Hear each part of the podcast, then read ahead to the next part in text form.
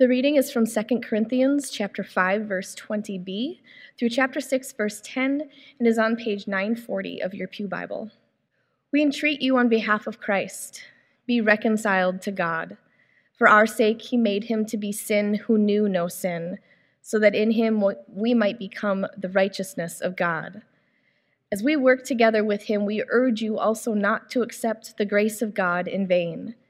For he says, At an acceptable time I have listened to you, and on a day of salvation I have helped you. See, now is the acceptable time. See, now is the day of salvation. We are putting no obstacle in anyone's way, so that no fault may be found with our ministry. But as servants of God, we have commended ourselves in every way through great endurance in afflictions, hardships, calamities, beatings, imprisonments, in riots, labor, sleepless nights, hunger, by purity, knowledge, patience, kindness, holiness of spirit, genuine love, truthful speech, and the power of God, with the weapons of righteousness for the right hand and for the left, in honor and dishonor, in ill repute and good repute. We are treated as impostors and yet are true, as unknown and yet are well known, as dying and see, we are alive, as punished and yet not killed, as sorrowful yet always rejoicing, as poor yet making many rich, as having nothing and yet possessing everything. Word of God, word of life. A reading from the Gospel of Matthew chapter 6, which is on page 787 in your Pew Bible. Jesus says, Beware of practicing your piety before others in order to be seen by them, for then you have no reward from your Father in heaven. So, whenever you give alms, do not sound a trumpet before you, as the hypocrites do in the synagogues and in the streets, so that they may be praised by others.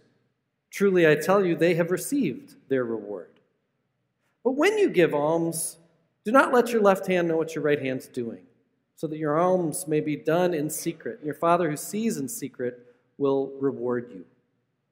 And whenever you pray, do not be like the hypocrites, for they love to stand and pray in the synagogues and at the street corners, so that they may be seen by others.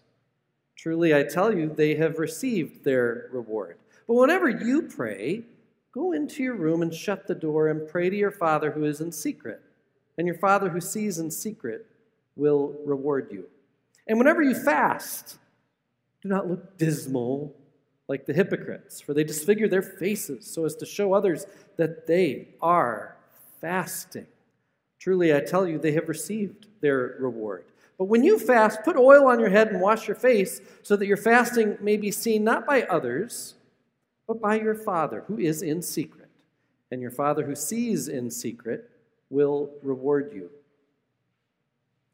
Do not store up for yourselves treasures on earth, where moth and rust consume and where thieves break in and steal, but store up for yourselves treasures in heaven, where neither moth nor rust consumes, where thieves do not break in and steal. For where your treasure is, there your heart will be also. Word of God, word of life. Thanks be to God. At the end of our lives, the importance we put on stuff, the self serving priorities we hold on to with white knuckles, the significance we assign to what is oftentimes very temporary, at the end of our lives, all earthly things will wither into irrelevance. Wearing the right brand, driving a car to impress, whether you were popular in middle school, whether your high school team won whatever championship it was that year, how good looking you were, how much wealth you had. The significance of all earthly things at the end of your life will fade to the background while your relationship with God, we call that faith, that will be all that remains. Some of us know this. because we've been with people toward the end of their lives. We have seen this to be true. It's always true that this is how it will be at the end of our lives, but no one of us can know when exactly the end will be. Which is why we take one day every year as a church family to remind each other remember, you are dust, and to dust you shall return. It's a reference to a story from Genesis after Adam, which is the Hebrew word for dirt person, Adam, we are told, is the result of God breathing into the nostrils of a form God made from the dust of the new ground God had just created. God breathed into this dirt, and voila, dirt person. Adam. Later comes Eve. Together, Adam and Eve make a choice to disobey their breath giver, and they try to be like God, which they're not built to be. This is why God has to tell the dirt person who tried to be like God that you're dust. To dust you shall return. But if you know this story, you also know they don't return to the dust right then and there. God does not immediately press the restart button or crinkle up this whole creation and throw it in some cosmic garbage pile to try again. Instead, despite whatever frustration or anger or both that God has, God can't help but be gracious. Because God is grace, God is love, God is life giving, not life taking. And so, lifed as they have been, they also recognize at this point in the story that they're naked. They know it. And so God, out of God's grace and love, clothes these disobedient dirt people who are dust, and to dust they shall return. But they don't have to return right away. You too are dust. To dust you shall return, but not right away. You and I are living in our meantime. I've seen the first breath of three humans. I've seen the last breath of more than that. You and I are living in between those two breaths our first and our last.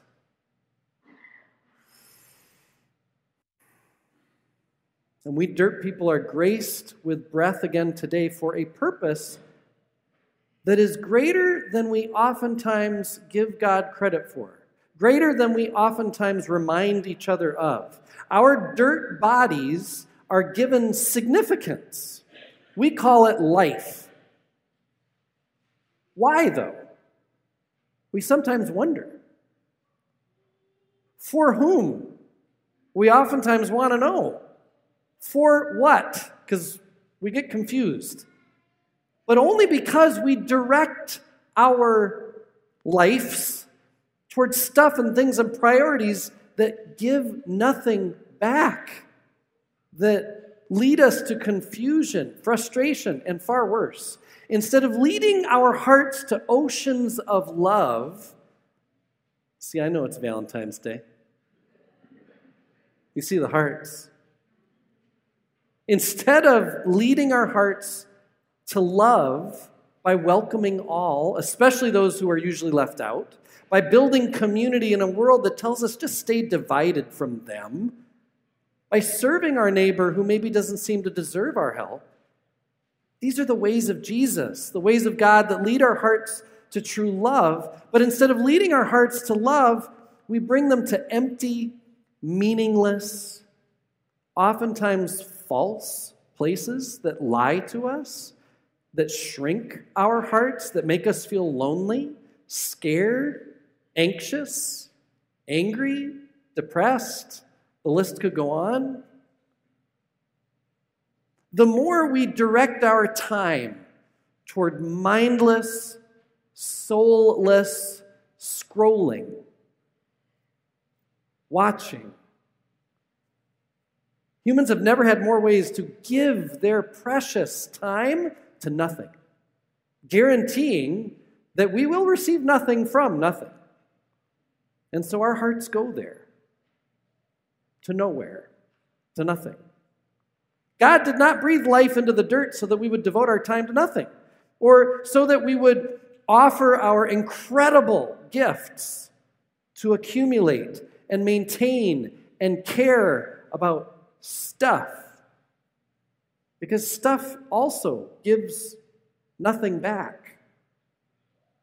In our text from Matthew, Jesus says, Do not store up for yourselves treasures on earth where moth and rust consume, where thieves break in and steal, but store up for yourselves treasures in heaven where neither moth nor rust consumes, where thieves do not break in and steal.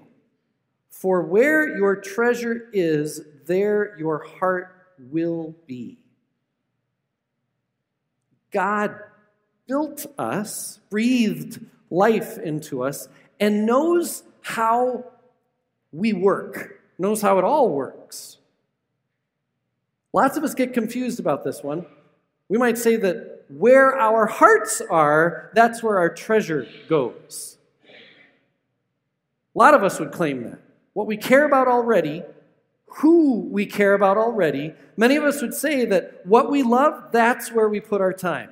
Who we already love, that's where we invest our imaginations as though we're all at the mercy of our hearts. And wherever our heart is, I guess that's what we have to do. But Jesus knows better. Jesus says the exact opposite of that. Jesus teaches it's the other way around. How we spend our time, that shapes our hearts. We're not at the mercy of our hearts. Follow your heart would be the last thing Jesus would teach. Jesus says, Follow me.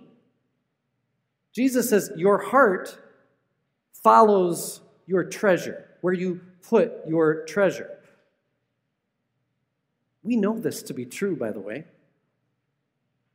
$23 billion was bet on the Super Bowl three days ago. Why? Well, I don't know about you, but do you care more about a game or how many, how many seconds the national anthem is going to be?